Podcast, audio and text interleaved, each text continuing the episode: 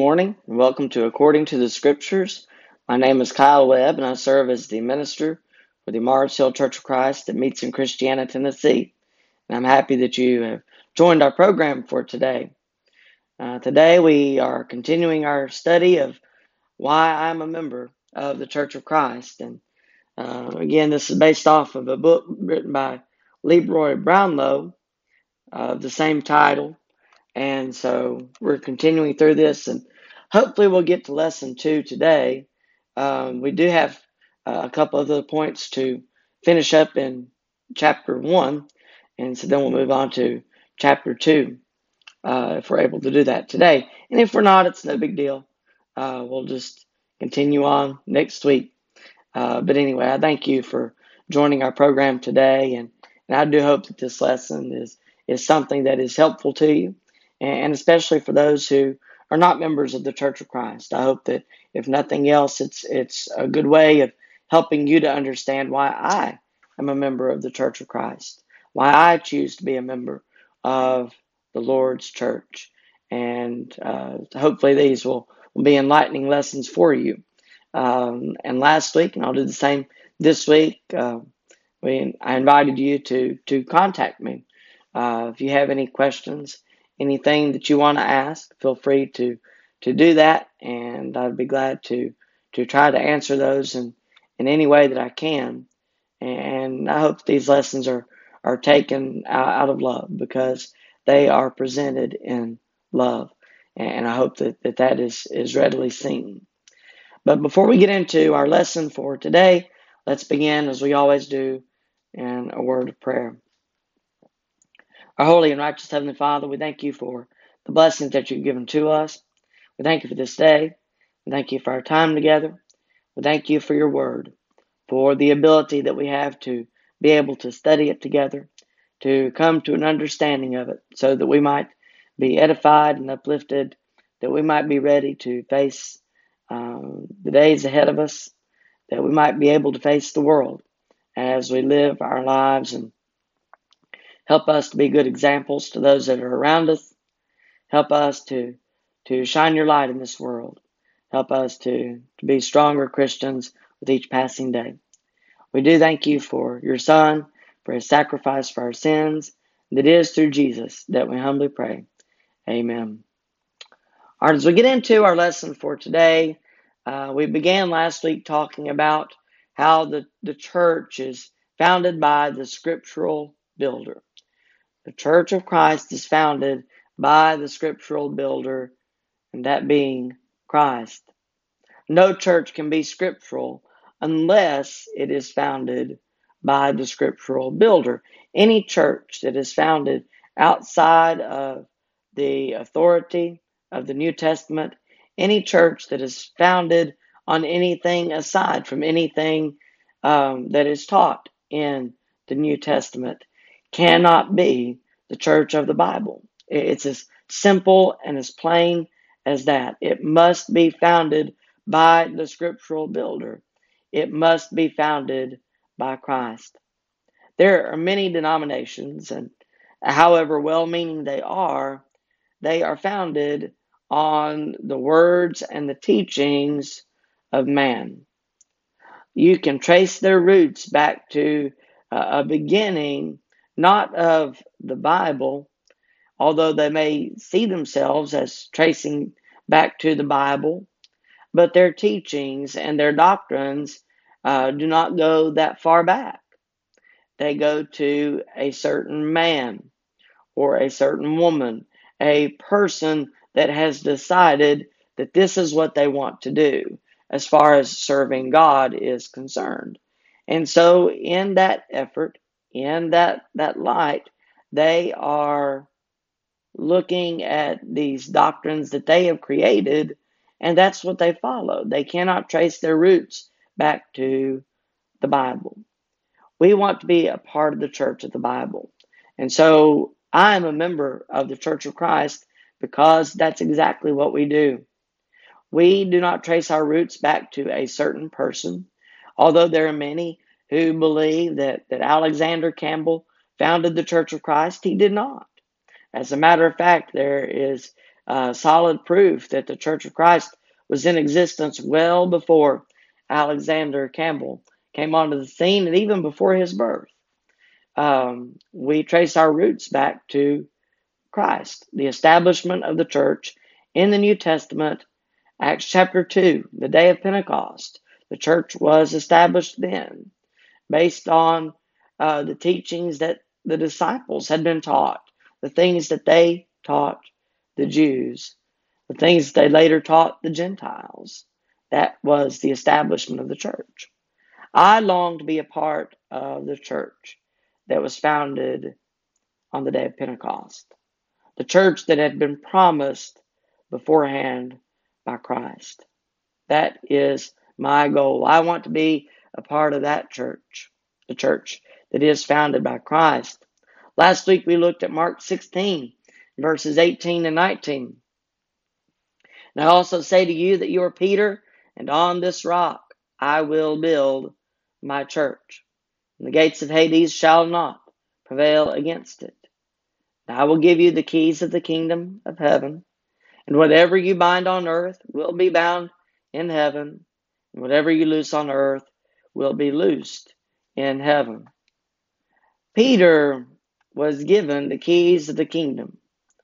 And the other apostles too. They they were all prepared to present the gospel message and that the church might be founded on the things that they had been taught previously. Um, if you've been listening for a few minutes, I, I was listening to the tail end of, of the lesson that precedes our program. Uh, Jack McNeil, I believe, is the speaker for that. And he was talking about the establishment of the church. The church was not founded on Peter himself. Peter was not the rock that the church was founded on, but the rock of his faith, the faith that he had confessed, that he believed that Jesus was the Christ, the Son of the living God. And it is upon that faith that the church is founded even today.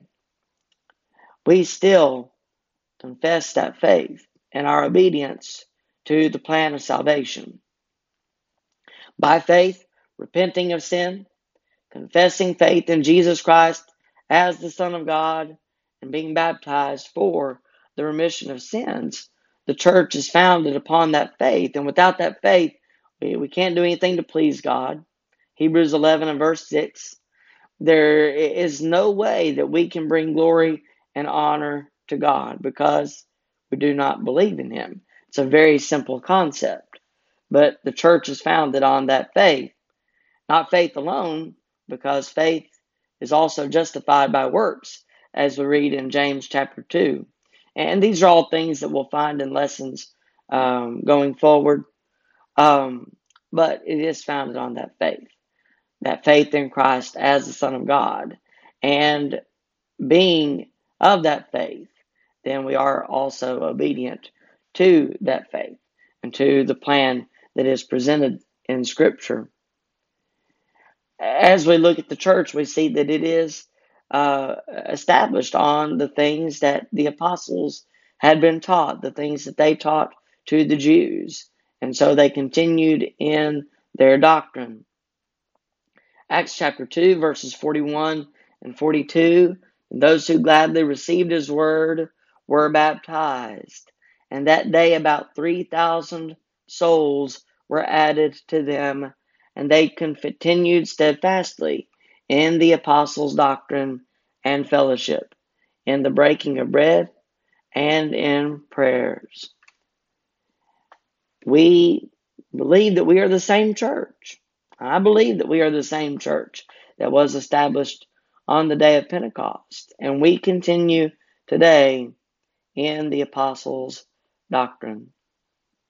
Any doctrine that is added in addition to anything that, that takes away from the doctrine that is presented by the apostles is not the doctrine of Christ. We must be founded on the doctrine that is found in the New Testament and only what is found in the New Testament. That is our aim. We want to please God. We cannot add to, we cannot take away from anything that the scriptures teach. We want to be a part of the church that is founded on a scriptural foundation. We get into uh, where we, we left off, really, with our lesson last week, and we find today that the church was not established by John the Baptist. There are many who teach that the church is founded by John the Baptist and upon his teachings, although he taught nothing except what had already been taught before. Uh, we see that, that he preached a baptism of repentance, but it was not a baptism um, that would save from sins. It is not a baptism that, that provides for the remission of sins. And so, even though John the Baptist did a great many things, John the Baptizer, John the Immerser, probably the way I would, would better refer to him, um, but he did a great many things, but he was preparing the way of Christ. That was his mission, that was his goal. And when Christ came, he taught the completeness of the word, or at least he gave that to the apostles, and they taught it following his death on the cross. The church was established by Jesus Christ and no other. It was not established by John the Baptist. It was not established, established by any man or woman on earth. It was established only by Christ. And, and as we look at this principle and as we look at, at, at what we find here in scriptures, we see that John was already dead by the time that the church was established. His execution had already been recorded. In Matthew 14, beginning with verse 6, Matthew 14 and verse 6. in verse 6 of Matthew 14, but when Herod's birthday was celebrated, the daughter of Herodias danced before them and pleased Herod. Therefore he promised with an oath to give her whatever she might ask. So she, having been prompted by her mother, said, Give me John the Baptist's head here on a platter. And the king was sorry. Nevertheless, because of the oaths, and because of those who sat with him, he commanded it to be given to her. So he sent and had John beheaded in prison. And his head was brought on a platter and given to the girl, and she brought it to her mother. Then his disciples came and took away the body and buried it and went and told Jesus. Even when Jesus promised the church, it was still yet in the future. So, as, we read of John the Baptist, he had already passed from this life by the time the church was established. And even when Jesus promised it, even after John was beheaded, it was still referred to in the future tense. We go back to verse 18. And I also say to you that you are Peter, and on this rock I will build my church and the gates of Hades shall not prevail against it. When Jesus did build his church, he built it from the foundation upward. He built it on a rock.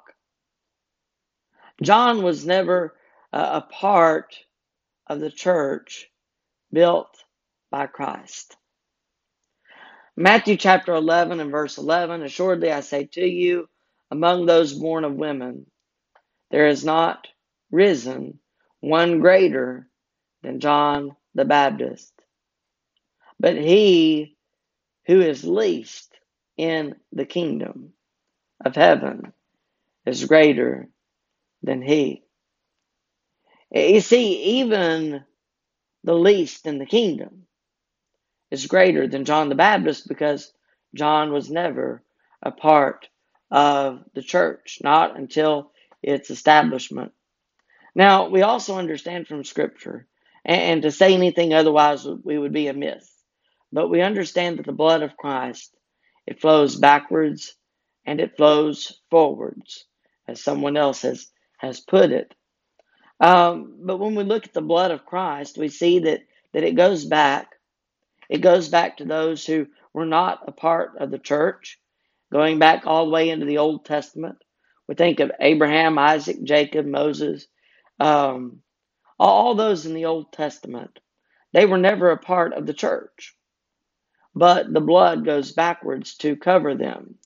As long as they were faithful to what God had commanded in their day and time, then they are covered by the blood of Christ and their sins are remitted. But until the church's establishment, uh, there is no, uh, not for them, there is no being a part of that church. And so we have to understand it. So even the least in the kingdom would be greater than John the Baptist because John was never a part of that church.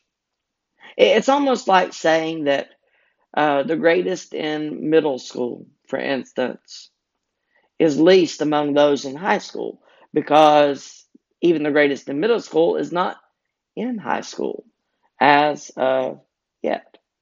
And John the Baptist is not part of the church until it is founded and established by the blood of Christ, established on the teachings of the apostles and those that were taught continued in their doctrine. Other plants will be uprooted. Any plant that is not planted and established by Christ will be uprooted. Turn with me for a moment to Matthew 15. Let's notice verses 12 through 14. Matthew 15, beginning with verse 12. Then his disciples came and said to him, Do you know that the Pharisees were offended when they heard this saying? But he answered and said, Every plant which my heavenly Father has not planted will be uprooted. Let them alone. They are blind leaders of the blind. And if the blind leads the blind, both will fall into a ditch. As we look at what Jesus was saying, the Pharisees, they, they did a great job of teaching the word and knowing the word. What they didn't do so great a job in is keeping the word in its entirety. They caught, they taught traditions and they they taught the things that that man had taught was important, but on most occasions they missed completely the point of what Jesus was saying in the first place, the point of what God had said in His Word. They missed the point of doing what God wanted them to do. Even under the Old Testament law, plants other than the Hebrew religion would be uprooted. And the same goes for the church that is built by Christ on the foundation of faith in God. Anything that is taught outside of Scripture Anything that is practiced outside of scriptural authority is a plant that has not been planted by God. It has not been planted by Christ, and it will be uprooted. If we teach traditions of men, if we teach commandments of men that are not commanded in Scripture, if we bind on people commandments that have not been bound in Scripture, if we loose anything that has been commanded in Scripture and we do not practice it or we do not practice it as we should, then we have become a plant that has not been planted by Christ and we are not the church of the Bible. If we are going to be the church of the Bible, then that means that we must practice only the things that are taught in Scripture. We can only do as we are commanded by the authority of Christ. So, any church, and there are churches that exist today under the name church, there are those that, that we may look at as a church, as an assembly of God's people. And yet, even so, it may not be the church that is founded by Christ. And even though we see it as a church, as far as the world is concerned, it may be viewed by law or or by others as a church. But there can be churches in existence that are in existence not according to the authority of Christ. So if we want to be the church that is planted by Christ, the church that is founded by the scriptural builder, and we can only do those things that we are given authority for. We cannot add to, we cannot take away from what God has given us. So, any church that is established outside of the establishment of Christ, we are told very plainly in Scripture that it cannot stand. It cannot stand against the world. It, it cannot stand against Satan. It, it cannot stand, period. We see over and over again, we see a lot of, of buildings that are erected and and in a few years maybe the church that that that actually built the buildings is no longer there and some other church has taken its place with different teachings with a different doctrine, uh, with a different doctrine from the church that was um, that that was in that building, a different doctrine than that that is presented by Christ. There are many churches that will come and go, and, and even the longest established denominations have not always been. When the church was established on the day of Pentecost, there was not a denomination in existence as of that time. And there cannot be a, denomination even today. We have to understand that if we are going to be the church of the Bible, then it must be the church that is founded by the scriptural builder. It must be the church that is founded by Christ. If you have any questions, again, I invite you to contact me. Um, you can contact uh, us through our website, marshillcoc.org.